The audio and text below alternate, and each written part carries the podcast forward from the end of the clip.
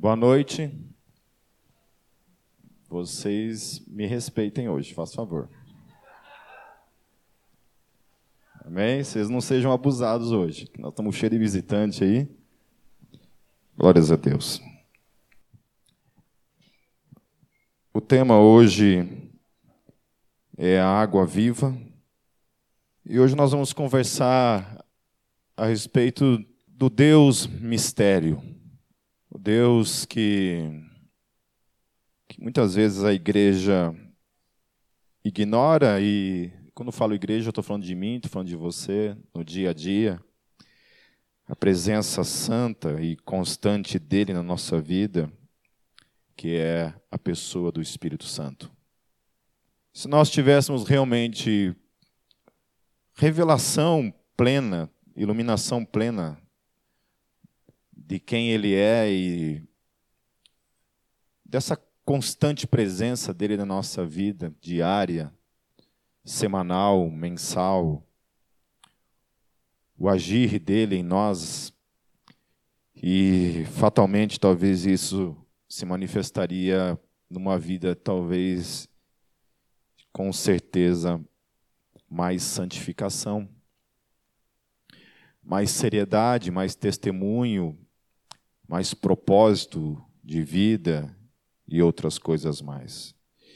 Eu acho que pelo fato de nós talvez falarmos tão pouco da pessoa do Espírito Santo e a realidade que é a presença dele na nossa vida, talvez isso acaba se refletindo na nossa vida diária. Não é mesmo? Se nós tivéssemos a consciência plena de quem ele é e da presença dele no nosso dia a dia. Quando eu digo isso, eu digo isso de mim mesmo. Porque uma coisa é você ter um conhecimento teológico e uma outra coisa é você ter a encarnação dessa, desse conhecimento no seu dia a dia, na sua vida.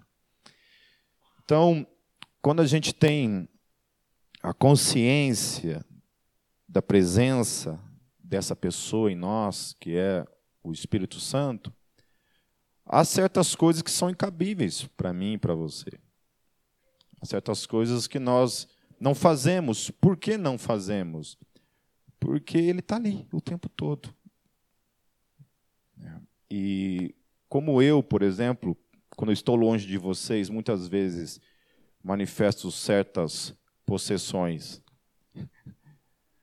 que eu não manifesto na frente de vocês, manifesto quando não estou na frente de vocês, às vezes minha esposa presencia essas manifestações na minha vida, né?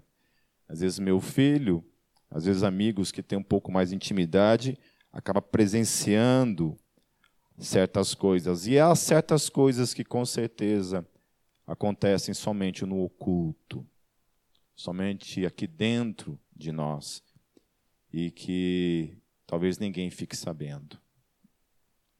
Só você talvez outras pessoas, Deus e Satanás. Então vamos falar um pouquinho a respeito dele nessa noite. E eu queria que vocês abrissem suas Bíblias no Evangelho de João, no capítulo 4. O texto todo ele vai do versículo 1 até o versículo 42. Então, como ele é um texto um textão, né? Ele é um texto bem extenso. Eu não vou ler todo ele, mas depois em casa, se você quiser dar uma lida, uma refletida melhor em cima dele, então está aí todo o contexto, desde o versículo 1 até o versículo 42. A partir do versículo versículo 4, me acompanhe era-lhe necessário passar por Samaria. Assim, chegou uma cidade de Samaria chamada Sicar, perto das terras que Jacó dera a seu filho José. Havia ali o poço de Jacó.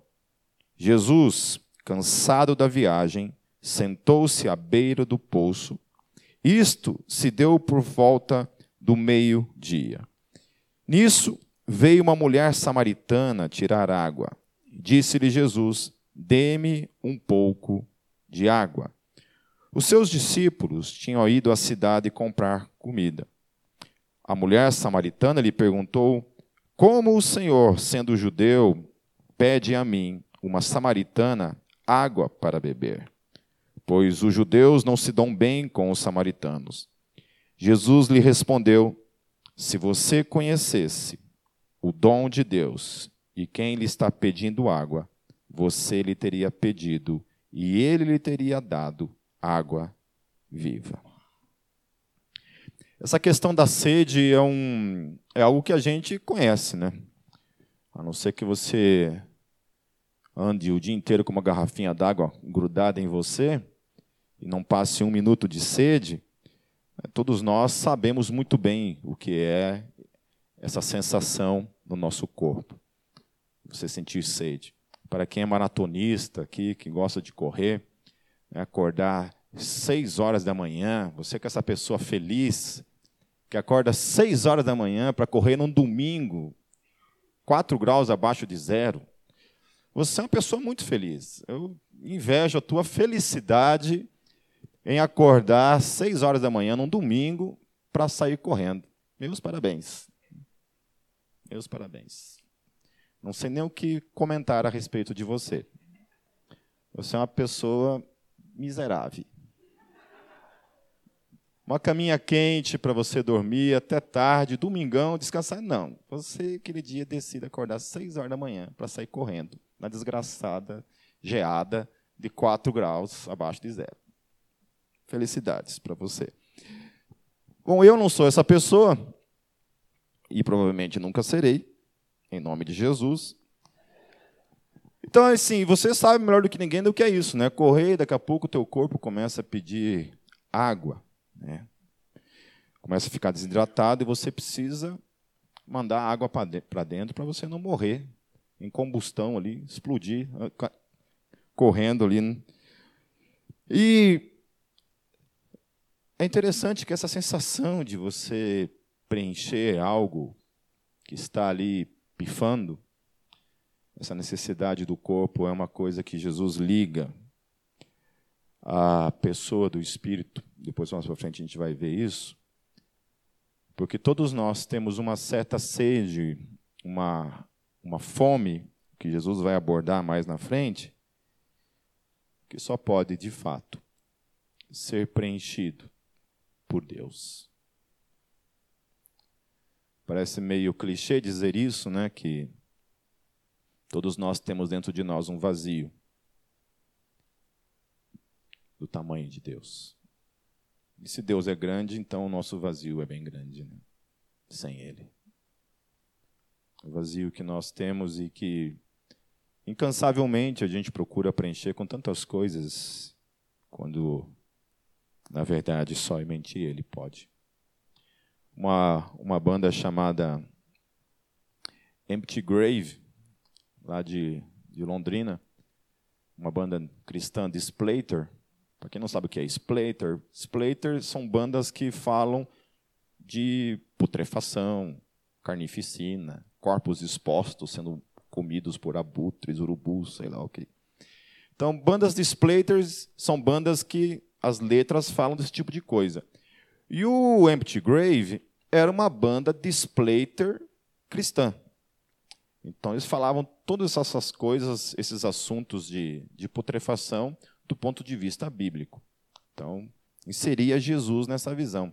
E era bem interessante a capa do Empty Grave, que era um, era um cadáver com o, o tórax todo aberto, e dentro, sim, estava escrita a capa do CD. E a capa do CD era assim, era essa frase. Dentro do homem há um vazio do tamanho de Deus. Estou resumindo o tamanho da frase. Né? Mas era interessante isso, porque estava ali um ser humano aberto, e ele usou disso para falar, então, que o ser humano cabe dentro, dentro dele. Existe um vazio que só cabe Deus. Um vazio que não pode ser preenchido por mais nada, a não ser a pessoa de Deus. Então, existe essa sede em mim, existe essa sede em você, diária, constante, que só pode ser saciada por essa água viva, que é o Espírito Santo. Uma coisa que eu acho interessante no texto, um amigo meu, numa conversa, agora no tempo de férias, ele é, entrou numa questão, ele e a esposa perguntaram para mim assim: Pipe, quando Jesus morre na cruz, ele era Deus, homem, ou era somente homem? Então me trouxeram essa pergunta. E eles começaram a ter uma. Cada um abordar ali o, o seu ponto de vista, um defendendo que não, que Jesus era Deus, homem, homem, Deus, e o outro dizendo que não, porque Deus não pode, por exemplo, se colocar numa condição de pecado, como a condição em que Jesus, quando sobe na cruz, ele assume o pecado humano, portanto, ele se torna um, um pecador em meu e em teu lugar. Então, por causa disso, Jesus não poderia ser Deus de fato, porque Deus é santo e em Deus não pode habitar pecado. E uma das coisas que eu, uma coisa que eu respondi para eles é falando que identidade não é algo que você simplesmente muda.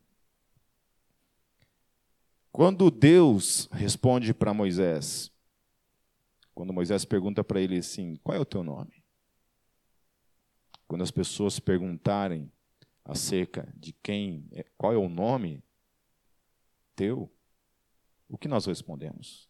O que eu falo? E Deus responde: Eu sou. Somente isso. Eu sou. Então Deus é. Ele é.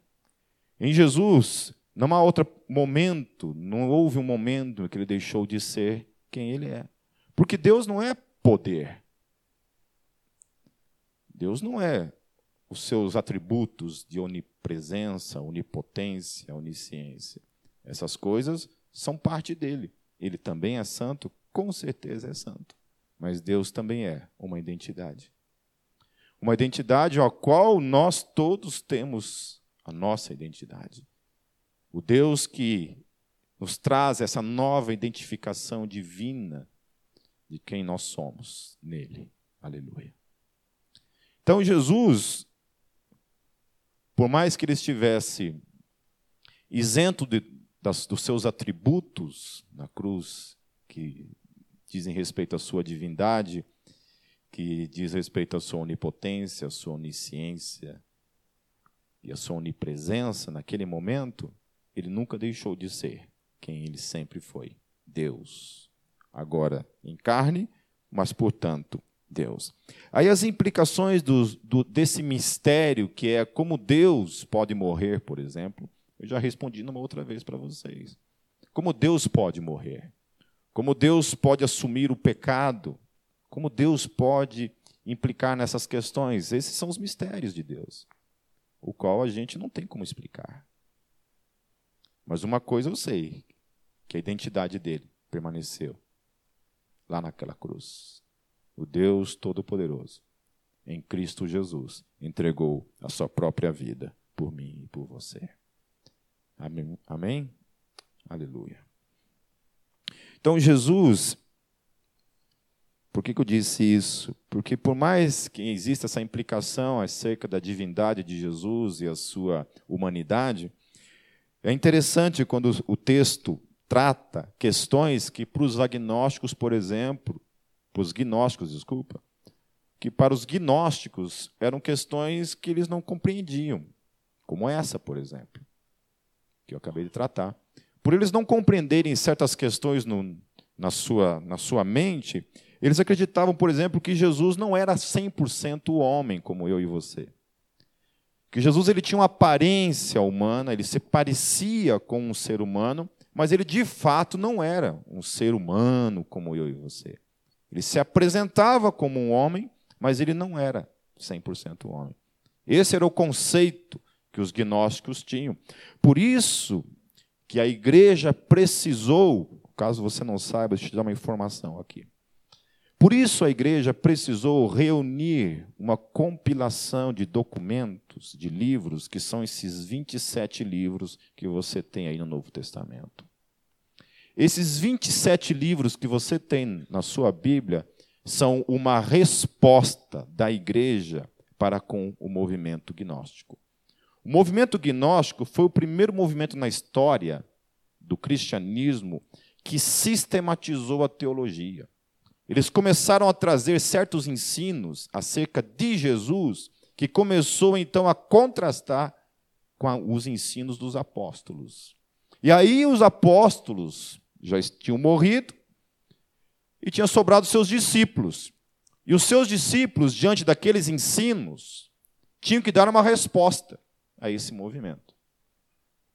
Que começava a trazer certas afirmações que não era aquilo que eles tinham aprendido. E não era aquilo que estava escrito nos escritos que eles mantinham lendo, compartilhando quando a igreja se reunia. E aí eles então se reúnem para uma, dar uma resposta a esse movimento e então se forma o cânon do Novo Testamento, que são esses 27 livros que você tem aí em mãos. Por que esses 27 livros? Porque esses 27 livros eram os livros que davam uma resposta a todas essas heresias que estavam nascendo no coração da igreja a partir do segundo século. Porque enquanto os apóstolos estavam vivos, era só chamar Paulo lá. Paulo, é verdade isso? E Paulo respondia. Por exemplo, o dia que eu morrer, vocês só vão ter uma fonte para dizer se eu disse ou não disse. Que é lá no Metalcast. Vão ter que ir lá quando que o Pipe falou isso? Ah, falou naquela pregação lá atrás, lá ele falou que aquele que não anda na luz anda no escuro. Não é? Vocês vão ter uma fonte lá, se eu não estiver vivo. Como os apóstolos haviam morrido, eles só tinham uma fonte, que eram os seus escritos. E aí reuniram esses 27 livros. Algumas pessoas dizem assim, mas por que não os outros tantos livros apócrifos que não entraram no cânon, por que não estes livros? Porque todos esses livros, sem exceção, foram escritos a partir do segundo século. Nenhum desses livros fazem parte do primeiro século. Todos eles são parte do segundo século. E uma grande parte deles, não todos, alguns deles você poderia ler numa boa na tua casa, que você não vai para o inferno porque você leu eles muitos deles trazem coisas que realmente concordam com aquilo que os 27 livros do Novo Testamento também dizem. Mas alguns, por exemplo, o Evangelho de Judas, por exemplo, você tem que fumar muita maconha para entender ele. Para entender no mundo dos gnomos. Porque no mundo dos humanos você não vai entender nada. Então você não entende absolutamente nada. Semana passada, uma pessoa publicou um, um artigo lá e perguntando para mim assim: Pipe, o que você me diz acerca disso? É verdade? E o, a, mens a, mensagem da, da, notícia era que é, havia sido descoberta uma Bíblia de 1.500 anos e que essa Bíblia era uma ameaça à fé cristã. Então o texto era esse. Então a pessoa me mandou esse texto para que eu desse uma, uma lida e desse uma resposta para com relação a, esse, a essa notícia. Que Bíblia é essa de 1.500 anos que se tornou uma ameaça à fé cristã? Isso eu já tinha visto há um tempo atrás, eu, e eu fui dar uma, uma olhada há um tempo atrás, antes. E nada mais, nada menos, se trata de um, um único evangelho apócrifo, que é o evangelho de Barnabé. É um único evangelho, o evangelho de Barnabé. Então, o que eu respondi para essa pessoa é que a primeira coisa é que a notícia já está errada no seu título, na sua proposta. Porque quando você fala uma Bíblia de 1500 anos, você entende então Bíblia, a pessoa que escreveu essa notícia, ela já é burra no simples fato dela utilizar o termo Bíblia. Porque Bíblia, meus queridos, significa uma enciclopédia de livros, uma soma de livros. Repita comigo: livros. Bíblia não é um livro. Certo? Se você pegar somente o livro de João, isolar ele da Bíblia e falar assim: olha, aqui tem a Bíblia. Não, isso não é a Bíblia. Isso é o livro de João. Para ele se tornar Bíblia, você tem que colocar ele de volta na Bíblia. Aí sim você tem uma Bíblia nas mãos, que é um monte de livros. Então isso é Bíblia. Ok? Então a mensagem já está errada por aí. E aí, era o evangelho de Barnabé, escrito no quinto século, em árabe. E aí, assim, a Bíblia foi escrita em grego, aramaico e hebraico. E aí, um livro do quinto século, apócrifo, escrito em árabe, é a grande ameaça da fé cristã. Então, assim, Gugu Dadá, né? Sigamos em frente. Então, era necessário dar essa resposta. E por que eu acho interessante? Por que eu fiz todo esse parênteses gigantesco, que parece que eu estou falando uma coisa que não tem nada a ver com o assunto? Por que eu estou falando isso? Porque os evangelhos apócrifos, os evangelhos canônicos, melhor dizendo, eles trazem certas coisas acerca de Jesus que eu e você ignoramos quando a gente lê, que a gente não percebe. Por exemplo, uma coisa que possa parecer estúpida para mim e para você, mas que traz a revelação de que ele era 100% homem, por exemplo, é que lá no versículo 6 diz assim: que Jesus, cansado da viagem, espírito se cansa. Já viu um demônio correndo assim, daqui a pouco ele, ele para para respirar? É, ou deixa eu dar uma descansadinha, que eu estou meio cansado. Preciso tomar uma aguinha. O texto fala que ele estava cansado, e se ele estava cansado, portanto, ele era 100% humano. Depois, a outra coisa que o texto fala, que ele teve sede, ele pediu para aquela mulher para que ela lhe desse água. Água. São coisas pequenas, talvez tolas, que a gente não percebe, mas que estão ali. Eu tinha um amigo gnóstico. E ele o tempo todo falava essas coisas. Que Jesus não era 100% humano. E eu chegava, então me explica isso. Me explica o cansaço, quando ele dormia, quando ele comia, quando ele bebia, quando ele sentia dor, quando ele chorava. Vocês já viram um, um demônio emo?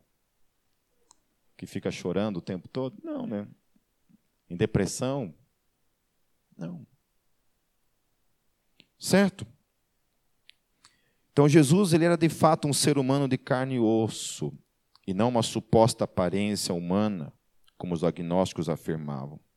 Ele, como humano que era, ficava cansado e precisava parar para descansar. O Deus Todo-Poderoso que nunca se cansa mas, enquanto humano, se cansava e tinha sede, e era necessário que os seus discípulos comprassem comida. Amém. Amém. Então, Jesus, enquanto humano, ele foi exatamente isso, 100%, o que diz respeito à sua humanidade. Às vezes nós queremos sair disso e queremos ser outra coisa e não nos darmos o direito de sermos o que de fato nós somos, humanos. Então, o meu corpo, eu já estou com 44 anos, então muitas coisas em mim estão, estão ficando esquisitas.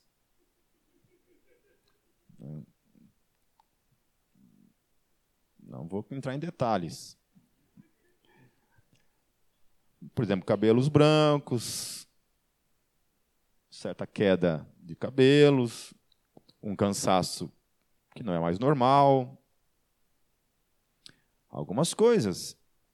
E você, tem hora que, você, que é difícil você aceitar essas coisas, que você está ficando, né, entrando, não, não vou usar a palavra, vocês me respeitam, eu já falei. Mas é isso, você tem que aceitar que você é humano, por exemplo, você aceitar que você fica doente, que é a grande dificuldade de todo crente, né? Aceitar que fica doente. Aceitar que a doença é parte da humanidade, de cada um de nós. E que às vezes nós passamos por coisas que faz parte simplesmente de sermos humanos, como Jesus foi e como de fato todos nós somos.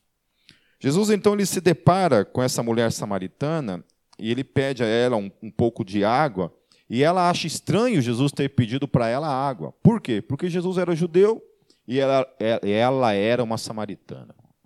Então, só para contextualizar, contextualizar vocês no, no quesito histórico, o que era a região da Samaria? Antes, lá no Antigo Testamento, o reino de Israel era um único reino.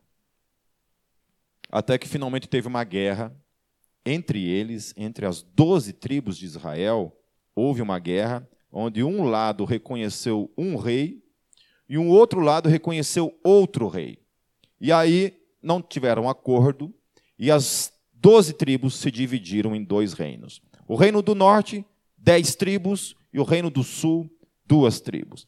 Esse reino do norte, mais tarde, se tornou Samaria. E o reino do sul era chamado de Israel. Antes era um reino só, de doze tribos, chamado Israel. Quando se divide, o reino do sul passa a ser chamado de Israel e o reino do norte, outro nome, que não lembro agora. Quando há a diáspora, que os, as doze tribos são levadas escravas, quando eles retornam, eles voltam para Samaria, só que nessa mistura toda, quando eles voltam, voltam misturados judeus com gentios. Ou seja, a raça que, que ocupava a lugar de Samaria não era uma raça puramente judaica. Era uma raça que haviam feito casamentos mistos entre judeus e não, não, não judeus. E aí, portanto, os judeus, que eram mais puritanos, olhavam para isso e diziam então que os samaritanos eram uma raça impura, que eles não eram então a raça pura, que eram os judeus, e eles não eram então povo de Deus. Somente Israel era povo de Deus e os samaritanos não eram povo de Deus. Então houve toda uma confusão relacionada a isso, ao ponto que, por exemplo, os samaritanos, eles só reconheciam os cinco primeiros livros da Bíblia, que é o Pentateuco: Gênesis, Êxodo, Levíticos, Números e Deuteronômio. Eles só reconheciam esses livros como canônicos. E eles tinham a esperança, por exemplo, de que Moisés voltaria como o grande Messias. Essa era a expectativa deles, relacionado a, ao Messias que, Messias, que o Messias seria nada mais, nada menos do que o próprio Moisés, que voltaria para restaurar o reino. Eles acreditavam uma outra questão também, é que a verdadeira adoração era feita nesse monte, que era o Monte Gerizim, que ficava na região de Samaria. E os samaritanos eles tinham muito essa questão ligada, ligada a ponto pontos que eram pontos históricos e que aqueles pontos então tornavam aquela região de alguma forma uma região santa. Por exemplo, havia o poço de Jacó. Foi lá que Jacó havia sido enterrado. Então eles usavam para esses pontos históricos como uma forma então de se identificar e autenticar então que também eles eram povo de Deus. O grande problema é que os judeus não reconheciam isso. E os judeus então os os tratavam como uma raça impura e, portanto, não se misturavam com eles. Então Jesus ele chega quebrando esse paradigma. Primeiro, porque ele conversa com uma mulher. E a segunda questão é que ele conversa com uma samaritana, que era vista como uma pessoa impura. Então, Jesus, aquele que é santo, ele começa então a expandir o seu reino. O seu reino, então, até então, era pregado, anunciado para os supostamente puros, que eram os judeus, que não se misturavam com ninguém. E agora, então, ele vai pregar o evangelho, anunciar o evangelho para esse povo que era considerado o povo impuro. Por que, que eles eram impuros? Porque eles eram judeus que se misturaram com gente como eu e você. Gentios. Gente que não é da raça judaica e, portanto, eram impuros. E Jesus ele começa então a expandir o seu reino. Ao invés desse reino ser somente direcionado aos judeus, ele começa a direcionar isso para os samaritanos, que também era uma raça impura aos olhos humanos. E ele começa então a levar aquilo que é puro para aquilo que é impuro. Lá no versículo 10, quando a mulher questiona essa ousadia da parte dele, Jesus ele responde assim: Se você conhecesse o dom de Deus e quem lhe está pedindo água, você lhe teria pedido a ele e ele lhe teria dado água viva. Eu acho interessante quando o texto fala o dom de Deus. Dom, no grego, é presente. Dom é presente. Dom, eu vou falar mais uma vez, porque talvez tem gente que não entendeu isso ainda. Dom é presente.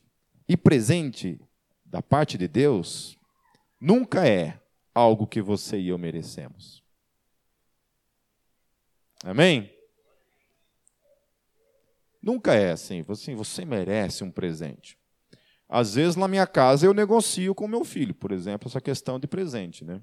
Ó, oh, filho, se você parar de jogar um pouquinho aí, o pai vai dar um presente para você. Mas eu sou carne. Agora, em Deus, isso nunca acontece. Deus não te dá um dom porque você merece.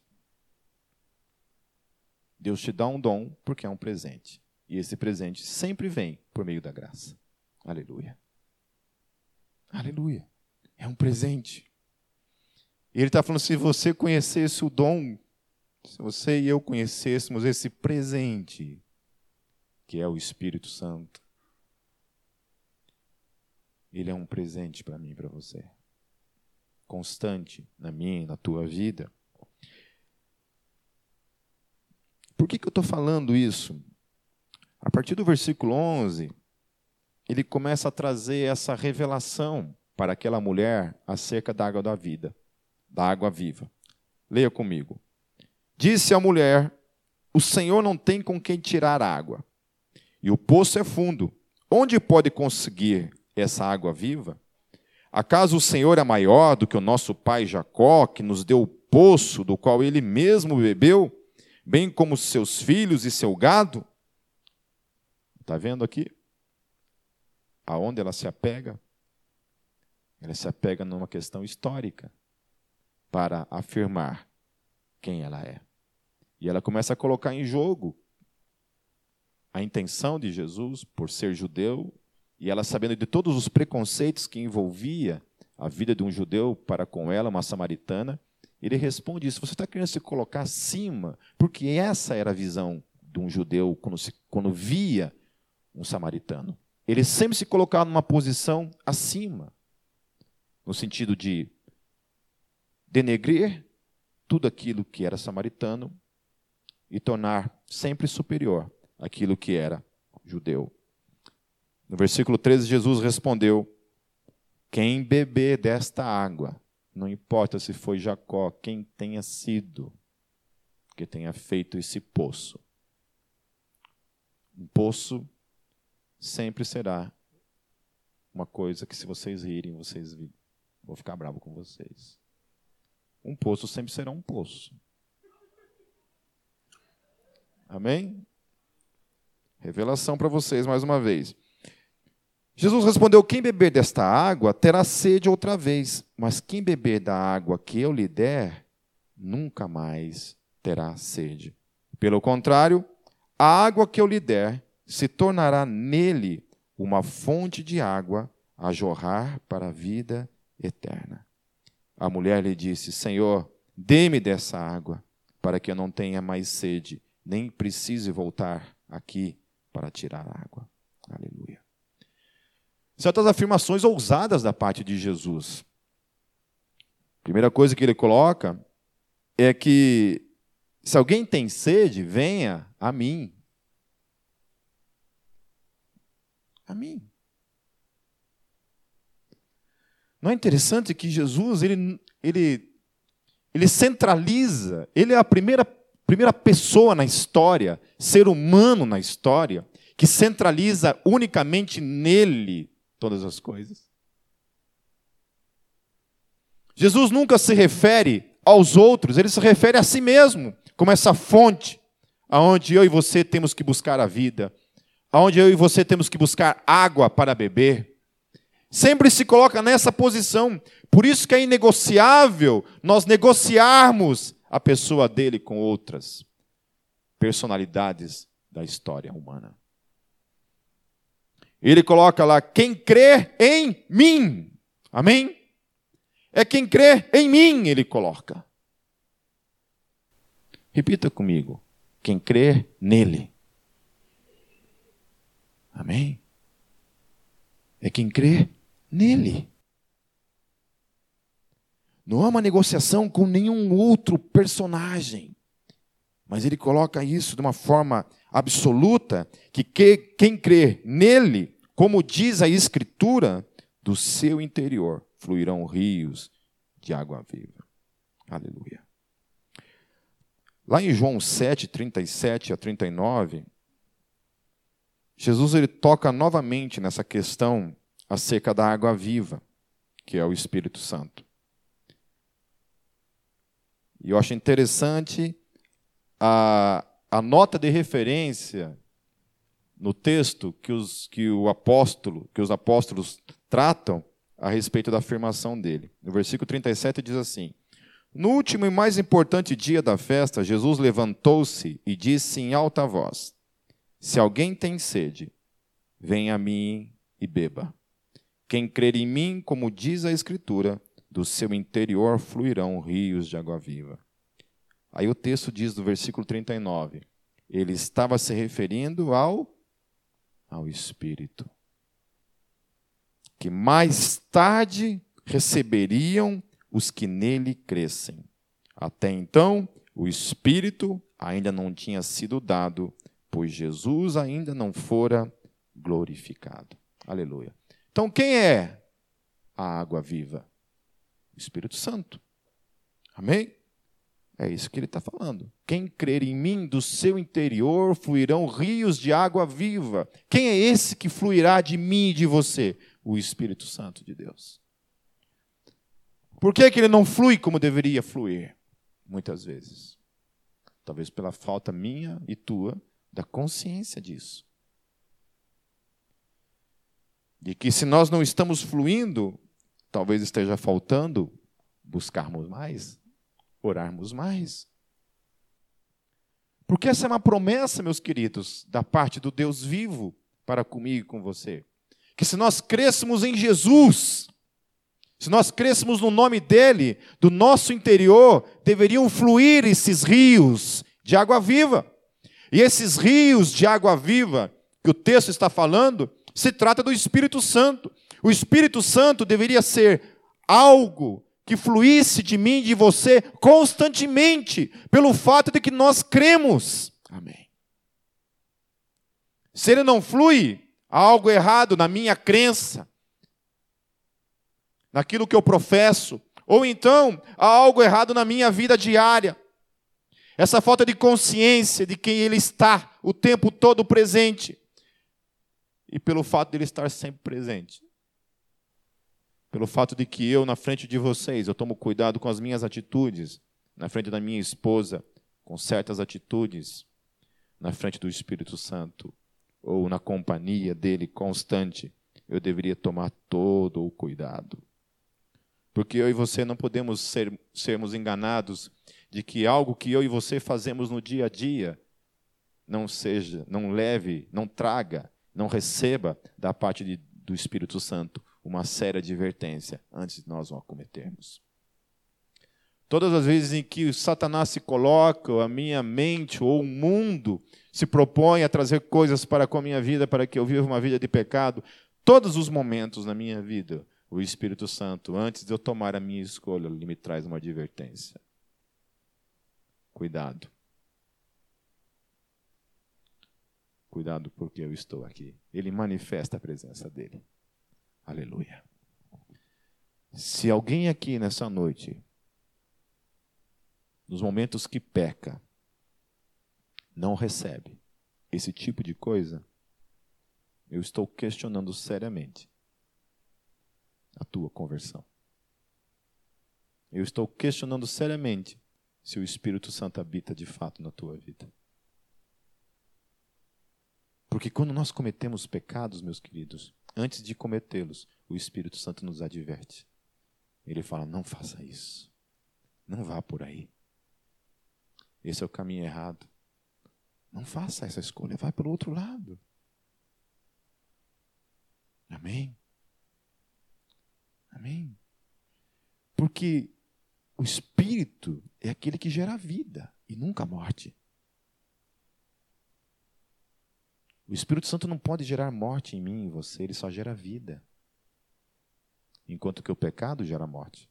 Eu e você precisamos buscar essa vida de santificação constante, porque o Espírito Santo está constantemente presente em mim e você. Como esse alerta, trazendo sempre uma vida de santificação. Não é bom quando você está na presença de Deus sem, sem nada do que ser culpado? E não é horrível quando a gente chega na presença de Deus depois de ter feito tanta burrada e quando a gente vem para Deus, né, que muitas vezes a gente faz o contrário. Nós saímos correndo da presença dele. Eu queria ler alguns textos para vocês, lá em Apocalipse.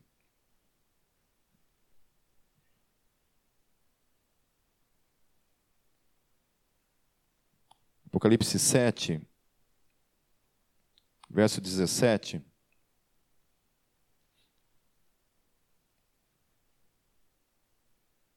Diz assim: Pois o cordeiro que está no centro do trono, aleluia, o cordeiro que está entronizado, assentado no trono, aleluia, aleluia. Esse é o Deus em quem nós cremos.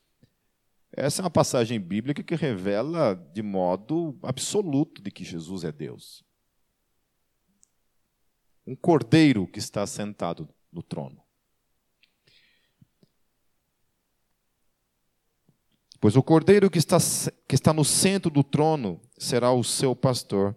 Ele os guiará às fontes de água viva, e Deus enxugará dos seus olhos toda lágrima. Daí é assim: para que eu e você tenhamos o Espírito Santo, nós precisamos ter Jesus. Sem Jesus, não se tem o Espírito Santo. Se não tem o Espírito Santo, eu e você não temos a água viva que flui dentro de mim e dentro de você. Não tem. E aí, para que eu e você tenhamos o Espírito Santo, nós precisamos dele. E o texto fala aqui, porque nós temos essa água viva. No final de tudo, o texto diz assim: E Deus enxugará dos seus olhos, dos seus olhos toda lágrima. Aleluia. Porque é o Espírito Santo, meus queridos. Jesus nos conduz, nos conduz até o Espírito Santo e o Espírito Santo nos conduz à eternidade. Aleluia. Quem é aquele que habita em você constantemente, que está operando a obra diária em mim e em você? Que está nos conduzindo para a eternidade?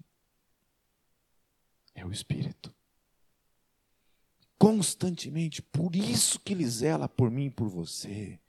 Por isso que ele, na hora que a gente vai tomar os caminhos errados, ele vem e nos adverte, dizendo: não vai, não vai, não vá por aí. Volte, vá por aqui. Se você for por aqui, isso não te levará para a eternidade. E aí, se eu e você um dia que queremos de fato que nossas dores, nossas lágrimas sejam de fato um dia enxugadas, nós temos que permanecer na direção dele. Amém? Na direção do Espírito Santo. Eu não sei quantos de vocês vivenciam essa experiência diária de ser direcionado pelo Espírito Santo em todas as coisas. Eu me entristece o coração quando vejo pessoas abandonando a fé e fazendo escolhas erradas. Ou pessoas, muitas vezes, no nosso meio que não abandonam necessariamente a fé, mas abandonam outras coisas. Daí eu fico pensando o quanto o Espírito Santo está nas escolhas que nós fazemos diária, diariamente. O quanto ele está, de fato, na direção das escolhas que nós tomamos no dia a dia. Quando que nós ouvimos, afinal de contas? Quando nós buscamos o seu conselho, a sua direção no dia a dia? E o quanto, de fato, as nossas vidas é somente essa vida levada ao vento, não ao vento do espírito, mas ao vento do mundo, das nossas ambições, do nosso egoísmo, das nossas escolhas, ao invés das escolhas e da direção dele para as nossas vidas. No Apocalipse 21, 6 Diz assim: Disse-me ainda, está feito. Eu sou o Alfa e o Ômega, o princípio e o fim. A quem tiver sede, darei de beber gratuitamente da fonte da água da vida. Então nós temos uma fonte, e essa fonte é o Espírito Santo de Deus. Ele está lá. Você tem sede, sede na vida, sede de propósito, sede de santificação, de santidade, sede de caráter, sede de vida. Só tem uma fonte, meus queridos. Essa fonte é lá. É o Espírito Santo de Deus. Ele não está lá, mas ele está aqui. Ele é uma fonte que está aqui. E que nós temos buscado pouco. E temos bebido pouco dele. Talvez as igrejas pentecostais, as igrejas pentecostais experimentam muito mais da presença dele ou de toda essa fonte porque buscam mais. E nós também devemos viver uma vida de busca. Em Apocalipse 22, 1.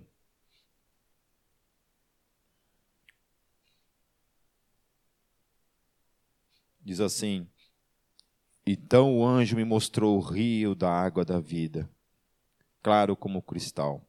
Fluía da onde? Do trono de Deus. E da onde? E do Cordeiro. Da onde que flui a água da vida? do trono. Do trono. Desse, desse lugar que é o centro de toda a existência, de toda a vida. Deus sustenta todo o cosmo, todo o universo a partir desse lugar. E é desse lugar que flui esse rio, que é o Espírito Santo. Eu tenho fome e sede de Deus. Preciso, Deus, de Ti. Preciso beber dessa água, que é o Espírito Santo, que flui do trono. Flui do trono não flui do pipe, não flui de nenhum ser humano, mas flui diretamente do trono, que é o lugar onde eu e você devemos nos prostrar, estendemos nossas mãos e clamarmos: Senhor, dê-me dessa água. Se eu não tenho bebido dessa água, Senhor, dê-me dessa água. Eu quero beber, eu quero experimentar isso como nunca experimentei na minha vida. Queridos, se você no dia a dia se você e eu começarmos no dia a dia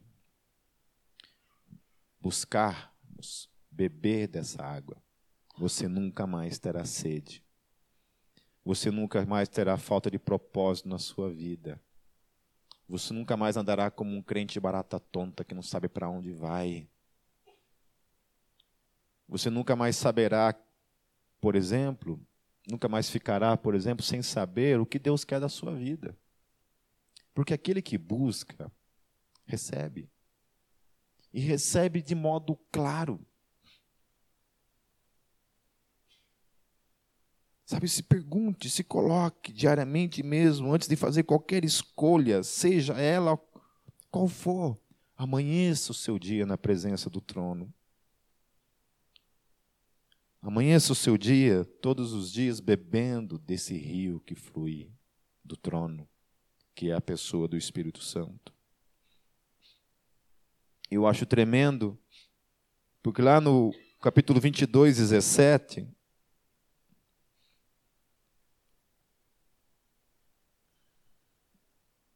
o texto ele fala de uma perspectiva de alguém que está não lá, mas está aqui.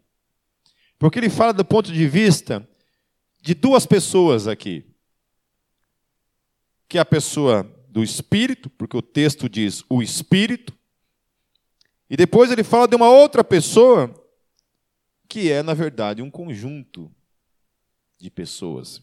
Que ele fala assim: o Espírito e a noiva. Quem é a noiva? Quem é a noiva? Nós. Nós somos a noiva. E o texto diz assim: E o Espírito e a noiva diz: Vem. Aleluia.